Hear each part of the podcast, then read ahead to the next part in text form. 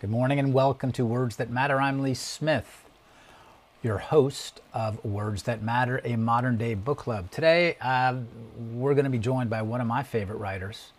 Um, I just want to talk about him for a second before I bring him on, so I'm going to uh, brag on him a little bit. Uh, I started reading uh, our, our, our next guest, Lee Harris. Oh, I don't know, it was right after 9 11, and he just wrote some incredibly important books. Um, and I'm just going to hold up his, his three books, which I have right here on my bookshelves. And I use them as, um, well, first of all, he's a terrific prose writer. So I just like reading his prose for pleasure. Um, but also his insight and his information, just fantastic. So, uh, Civilization and Its Enemies, The Next Stage of History by Lee Harris. The Suicide of Reason, and this was a big 9 11, very important post 9 11 book. The Suicide of Reason Radical Islam's Threat to the West. And here is his, um, his most recent book, The Next American Civil War, The Populist Revolt Against the Liberal uh, Elite. And in it, Lee essentially predicted the coming of Donald Trump and the rise of the America First movement without having any idea that Donald Trump was going to rise um, to fill that role in American politics, in American society. Right now, Lee has uh, is under contract for a new book. Um, he's at work writing on it. So today, what we're going to do is we're going to get an insight um, into a writer at work. I want to talk about the the subject of his book. We're going to talk about how he's going about writing it, uh, and and what are the different pro- procedures and processes he goes through to get his work done as a writer. So, without further ado, welcome Lee Harris. Thank you so much for being here with us this morning. Well, thank you for inviting me. Your new book, I just wanted to say, I forgot to say, I know you're not quite finished yet, but if you can, uh, and, and the ideas will change a little bit through the writing, but if you can give us a general idea of, of what it's about the, the, title of the book, you got stuck on reason there. The title of the book is What's Wrong with the Right Side of History.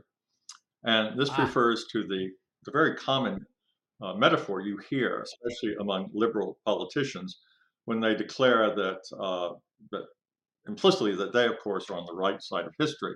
And they also, at the same time, make it very clear that their enemies or opponents are on the wrong side of history. Now, the question to me is, where did this metaphor come from? Because it's obviously a metaphor. Uh, I was I was reminded of it yesterday when I heard uh, Karine uh, Jean-Pierre talking about the impeachment of Mayorkas, where she declared that history will judge this. Okay, again, this use of the word history as if it's a, it's a personification of of this thing called history. Where did this idea come from? And what happened with this book is what happened with all my other projects, where I feel kind of impelled to go back and look look into the depths of of where these ideas come from. And so what I started doing was kind of speculating about how the future was looked upon by people in the past. In the modern world, from the 19th century, we developed the notion the future is going to be brighter, better, than the present and a great, great improvement over the past. But if you look back in history, if you go back to the ancient Greeks, the ancient Greeks would have found this concept just incomprehensible. For them, they were convinced, this, you know, this is true of Hesiod, the poet, it was true of Plato, the philosopher, that the best days of mankind were way in the past in what was called the Golden Age. And since that time, mankind had been constantly getting worse and worse and worse. The Romans, who were influenced by Greek thought, also felt the same thing.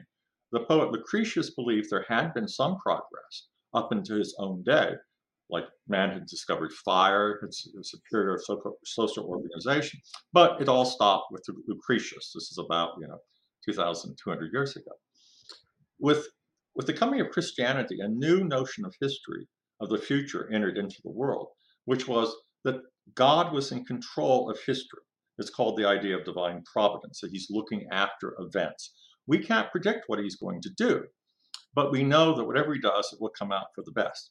This idea basically held on uh, tenaciously in, Euro- in the European mind until the coming of the Renaissance. Now, the Renaissance is the first, is really the first movement in, in, in world history where a group of people look at the immediate past, that is the Middle Ages, and they regard their immediate past as a period of utter darkness, absolutely nothing's worth salvaging from, from the Christian Middle Ages for, for the men of the Renaissance.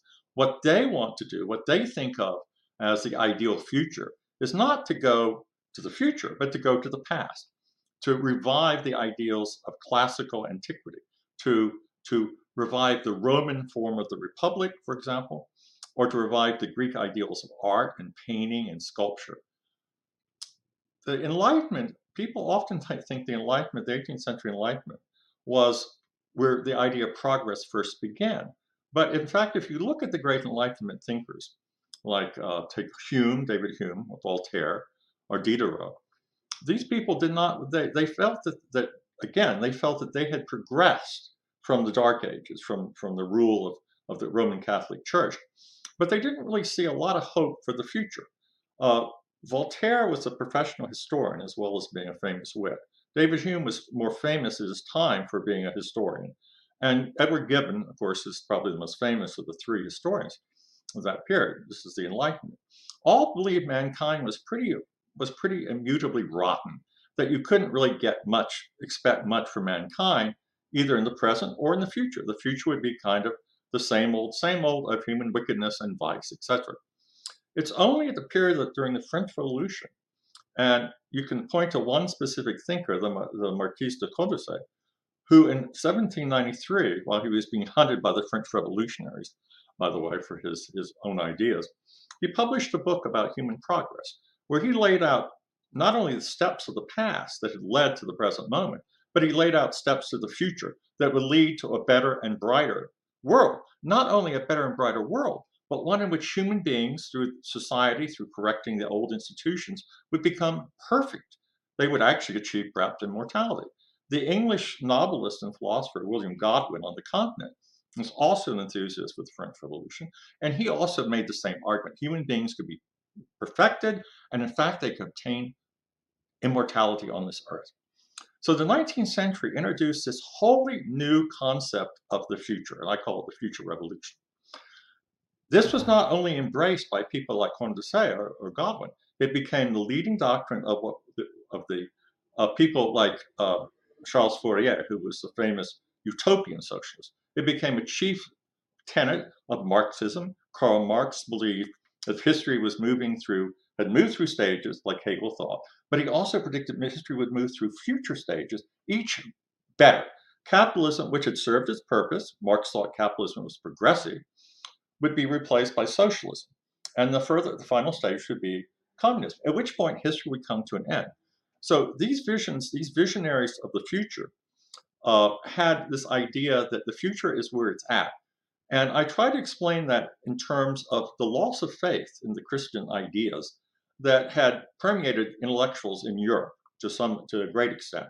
People like Feuerbach, people like Marx, who were arguing that essentially, instead of having faith in, in God and divine providence, faith must now be centered on the future. The future is what you live for, it's what you died for, it's what you, you know, you martyred yourself for the sake of the glorious days coming in the future. Okay. The American progressive movement accepted this idea so did the social Darwinists. The social Darwinists believed that the evolutionary process itself guaranteed that the best races would, you know, would triumph.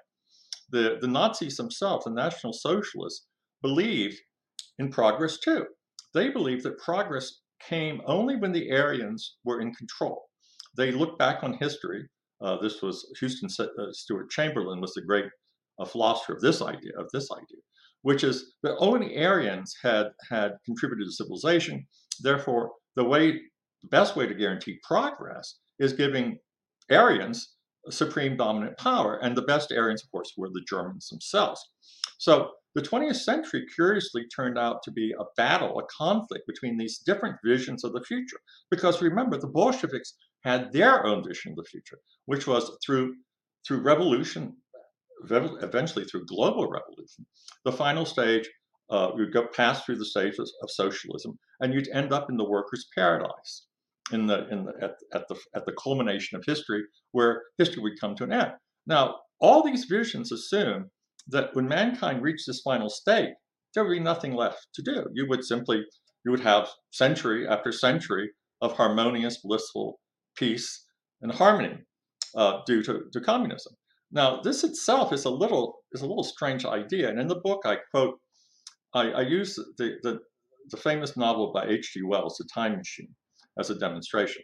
In The Time Machine, uh, the unnamed narrator goes forward like hundreds of thousands of years into the future. He lands in this community where these beautiful young men and girls just are just enjoying what looks like a revival of the, of the golden age of the Greeks. You know, they're they're they're absolutely they're they're beautiful. They're they're in harmony. And but then he observes something a little strange. One of the girls, this beautiful girl, falls in the river and is screaming for help, and nobody even turns around.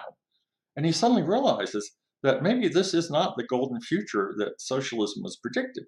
And he discovers that the Morlocks are actually feeding these people, Morlocks live under the earth, under the, the earth, and they provide these people with this ideal welfare state where they don't have to work, food's provided for them, but the problem is that, you know, while Big Brother and Orwell just watches you, the Morlocks will eat you. They want to eat you. So they're breeding these people as cattle. So what I think, even though H.G. Wells was a confirmed and convinced socialist, I think as a novelist, he had an insight into a fallacy of socialism, which is if we could, in fact, achieve this perfect utopian world, what would happen to the human beings in it? Maybe human beings need struggle. Maybe we need conflict in order to keep from relapsing into mindless sheep. And I think this is the real lesson that that is that that he suggests in his novel, which really contradicts his own doctrinaire theory of Fabian socialism. And this now brings us to the American progressives. As the title, when, when somebody says, I'm a progressive, what are they saying? Is this an ideology? Um, when we're talking about, because I just want to go back and, and identify, you said it, I just want to make clear that, that, that, that sort of the origin, the, the origins of progressivism seem to be, as you're saying, that the origins of progressivism come out of the French Revolution. That that's the idea, that's where it's born, the idea of men becoming, uh, or the secular idea, uh, men becoming perfectible, reaching a, reaching a perfect stage. This starts with the French Revolution. I just wanted to make it clear because that's fascinating piece of history, which I didn't know. So I just, I just wanted to underscore that. Um, and so, so that's where we pick it up with the American, um, with the American progressives. But you know what? I, I just want to say that let's take a break for, for one minute and let's pick it up with that after our break. Um, if you're watching on YouTube, please make the jump with us to Epoch TV exclusively, having a fantastic conversation uh, with the brilliant Lee Harris talking about the book that he is working on right now. What is wrong with the right side of history? Uh, he's working on it right now, and we're talking about it right now. We're going to start talking about it again right after the break. So make sure you make the jump with us to Epoch TV exclusively. See you in less than a minute. Uh, I think a big part of 1984 uh, was that regular citizens were reporting other citizens for disobeying, for going against narrative, for speaking out. In a lot of what we thought were civilized free countries, where neighbors were calling the police if, for instance, there were more than four people, more than six people in your home. We were shifting by lockdowns the burden of the disease to the so called essential workers crowd which are the people working in the grocery stores, the people cleaning the toilets in the hospital, the people that are uh, delivering for Amazon, while the affluent are sitting at home uninterrupted right. for the most part, getting their full salary working on their laptop. So there was a hmm. this is unethical for public health guidance to shift the burden of a disease to poor people. They got away with it in a great to a great extent because of the very effective use of censorship of opposing views and demonization of opposing views so that this sort of propaganda where it marginalized anyone who spoke against the narrative uh, became very effective and that is a tactic that was uh, actually used very very much so in 1984 orwell wrote the book at a time as a warning uh, about the uh, the appeal of totalitarianism to elites and intellectuals mm. at the time in the late 1940s.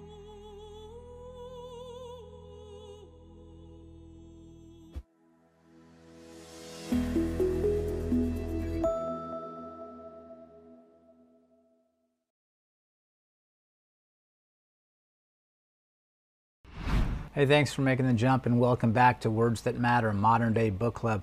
And I'm your host, Lee Smith. We're having a great conversation with one of my favorite writers, the great Lee Harris. Um, and we're talking about his work in progress. What is wrong with the right side of history? And when we left off right before the break, Lee had given us a, a, a spellbinding, uh, mesmerizing history of, of the idea of. Um,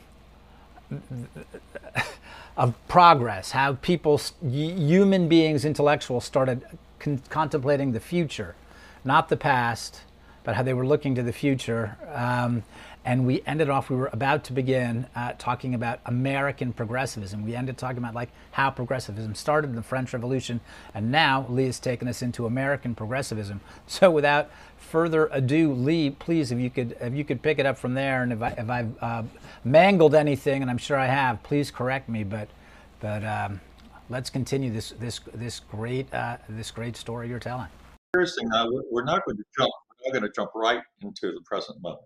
Okay. Okay. Because one of the things that one of the issues that was that was haunting me when I was when I started thinking about this future idea is how did we get where we are now with the woke movement? The woke movement, of course, claims to be progressive. So, the, and they'll, they'll tell you that you know, they're very progressive, that they're the latest you know, brand of progressivism. So, one of the things I looked at is what are the, some of the causes the progressives have, have championed over American progressive have, have championed since the beginning of the, the movement, basically in the 19th century, with the American Transcendentalists we talked about before. And if you look at, at, at their track record, the progressives have been correct about a number of things. Most of us would agree, like uh, women's rights, no question about that, or or the granting of civil rights to you know to African Americans. But there have been a lot of causes that maybe the progressives would rather forget about. One of which was eugenics.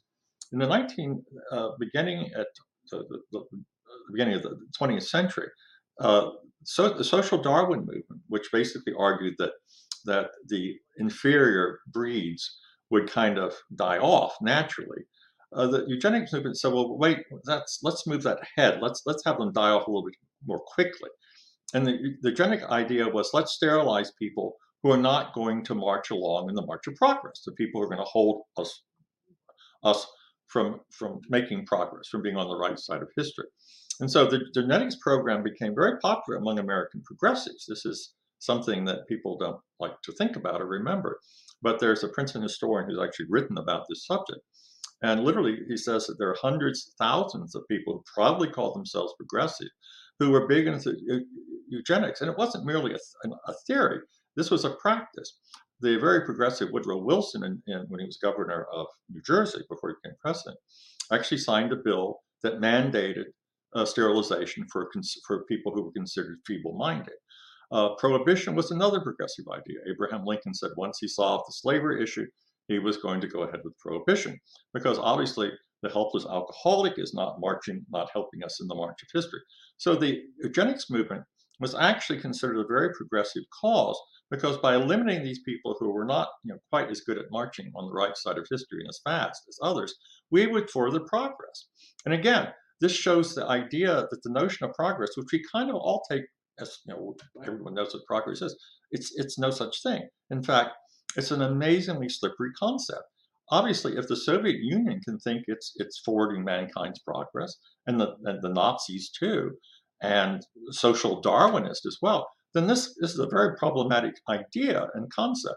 And people don't don't pay enough attention to that problem in, in the very idea. But what's happened with the the woke is that you now have it, to me it, it, it's almost like you wake up one day and everyone's gone woke it's this kind of overnight revolution.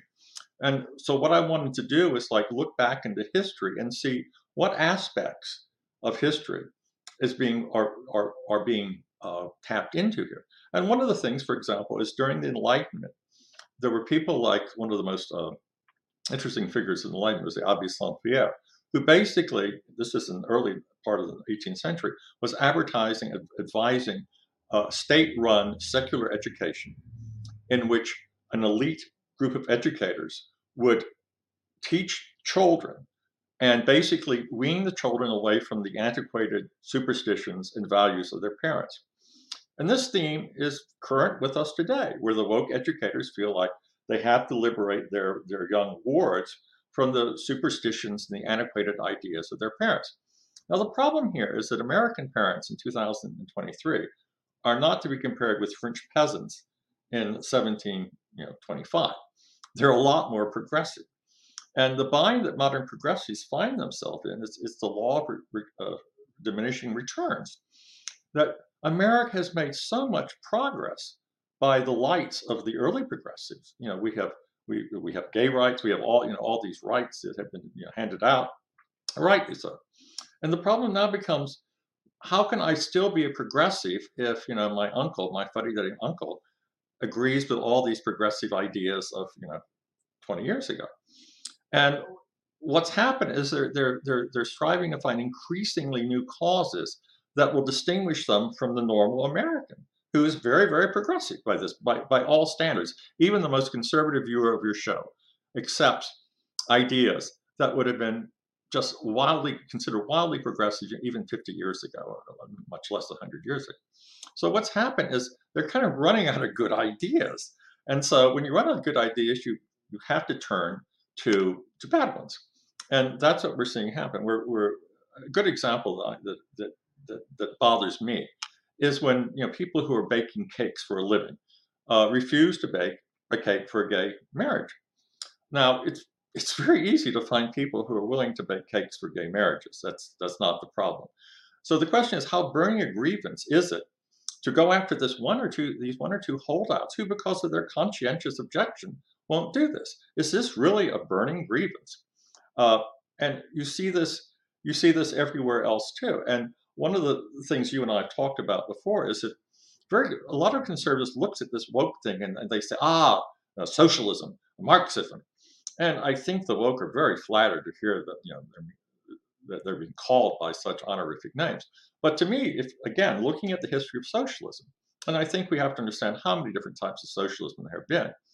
One thing that all socialists have agreed to is that that mankind, slower mankind, the slower parts of mankind, the backward people, need to be led by an elite who have advanced ideas, the right ideas for the future. The elite can see the future clearly, and everyone else who's kind of slow to get on the, the right side of history train needs to be brought up to date. And surely their, their children can be saved. They can be, you know, brain, uh, not brainwashed, taught, you know, the right values. So what we end up here is that you're, you're seeing it now where people that used to be, you know, kind of moderate liberals are, are now, you know, embracing all these incredibly woke, crazy ideas. Uh, and in the, for example, in the book, I, I, I, I bring up George Orwell with his idea of newspeak. And I, try, I, I imagine trying to explain to George Orwell what the term gender affirming, affirming care means. Now, Orwell might have thought it meant letting boys, you know, be boys and girls, you know, be girls.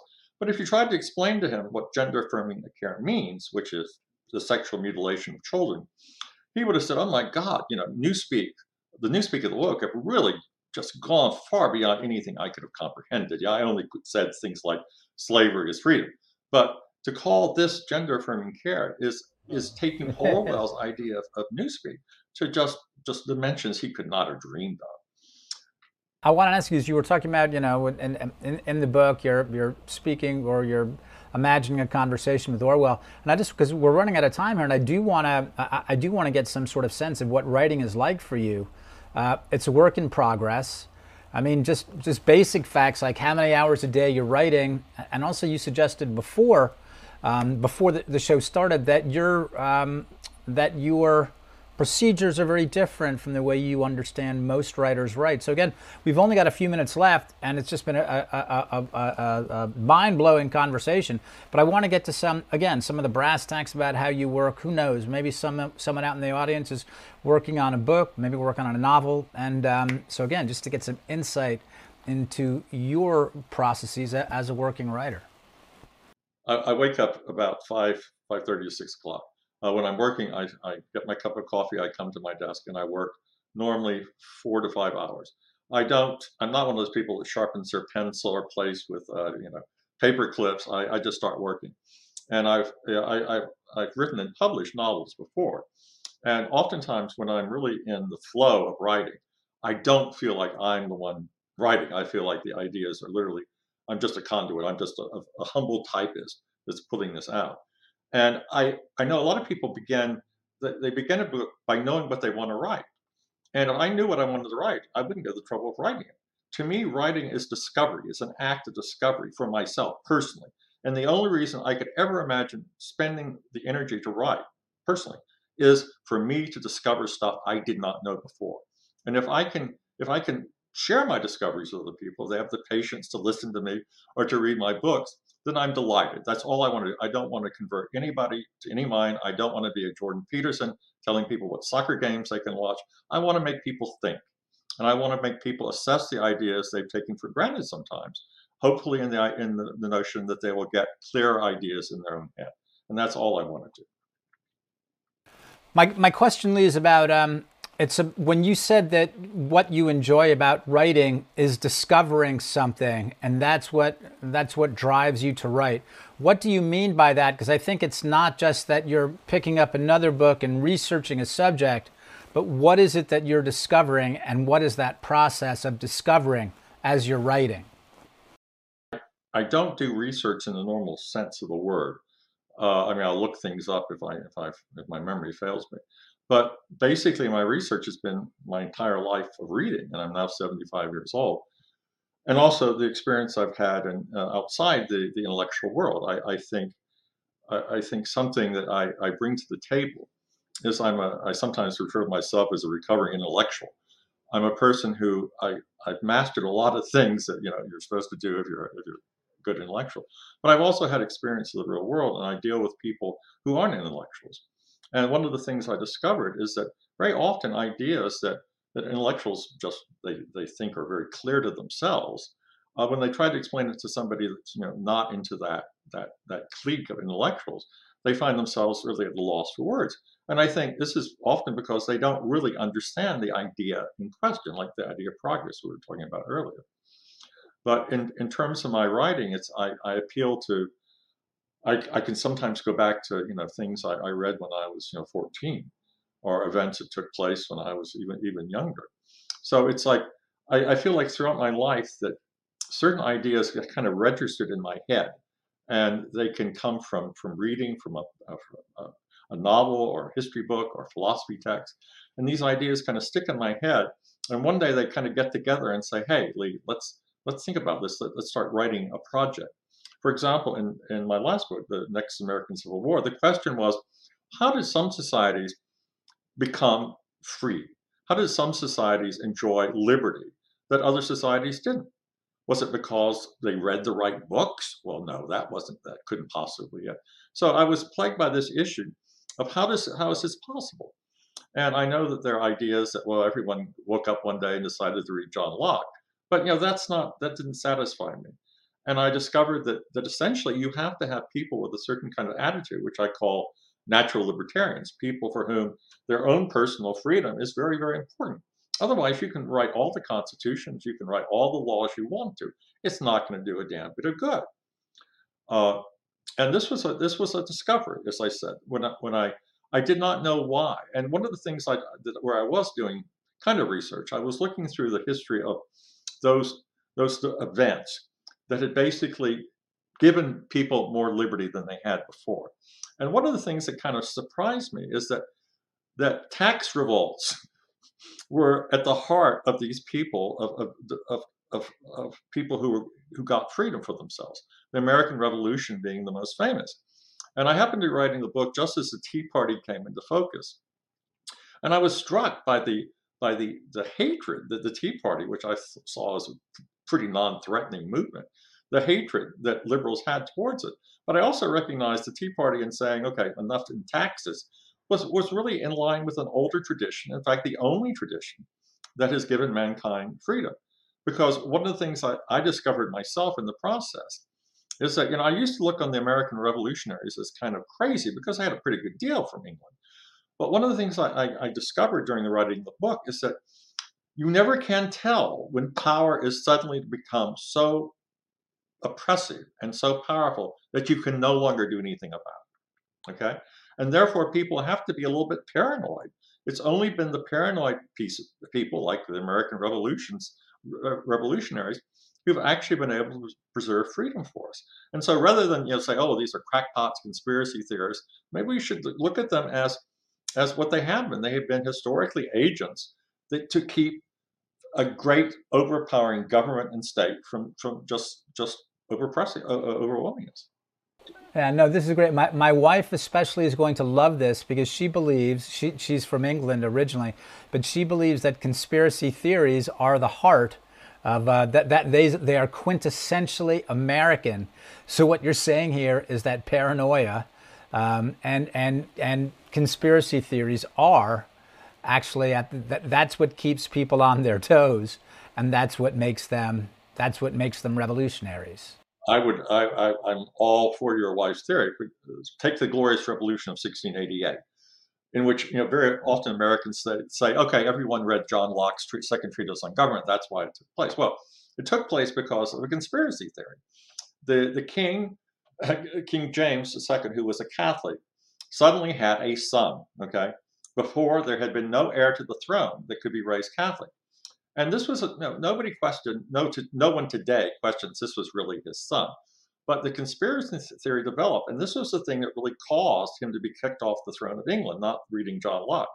The conspiracy theory was that Jesuits had snuck a, a baby who was not his son into in a bedpan, and they're, they're, the Jesuits were behind this. It was a Jesuit conspiracy to, to put the force on on the good Protestant England this Catholic heir, and this was a thing that caught on. This is what made people you know decide you know, James II, you know, had to go to England at the time and, and threw him off the throne. And if you look at some of the, the tracks of the people writing, for example, everyone remembers the opening of the Declaration of Independence, but if you go back a little further, it's like, oh, King George III is going to enslave us. I mean, that is pretty wild. King George III, the idea of enslaving you know Americans was was just a wild conspiracy theory. Lincoln, when he attacked when he attacked the uh, the Dred Scott decision, also uh, was very fond of a conspiracy theory. He thought that Buchanan and the Supreme Court, uh, Taney and all that, all the people got together to come up with the Dred Scott decision, which allowed uh, slave owners to bring their slaves into into territory, in federal territory. Another example. I could go on, but maybe I should stop. Lee Harris, this has been a fantastic conversation. Uh, uh, going from uh, going from strong point to strong point, ending with how conspiracy and we have to pick this up. We have to pick this up again soon. How conspiracy theories are the are the heart of American society in many ways, and you and I are going to talk about that uh, in public and get to talk about that in private for a while too. In the meantime, Lee Harris, I want to thank you. Just a great conversation. Author, a work in progress. What is Wrong with the Right Side of History by Lee Harris. He's working on it. He shared um, he, he, he shared a lot of uh, insight with us today about the book, about how he goes about writing a book, and many other things. Lee, thank you so much for being with us here on Words That Matter, and thanks to all of you for watching. We'll see you in the next episode of Words That Matter. In the end, the party would announce that two and two made five, and you would have to believe it. It was inevitable that they should make that claim sooner or later. The logic of their position demanded it. Not merely the validity of experience, but the very existence of external reality was tacitly denied by their philosophy. The heresy of heresies was common sense. And what was terrifying was not that they would kill you for thinking otherwise, but that they might be right. For after all, how do we know that two and two make four, or that the force of gravity works, or that the past is unchangeable, if both the past and the external world exist only in the mind, and if the mind itself is controllable? What then?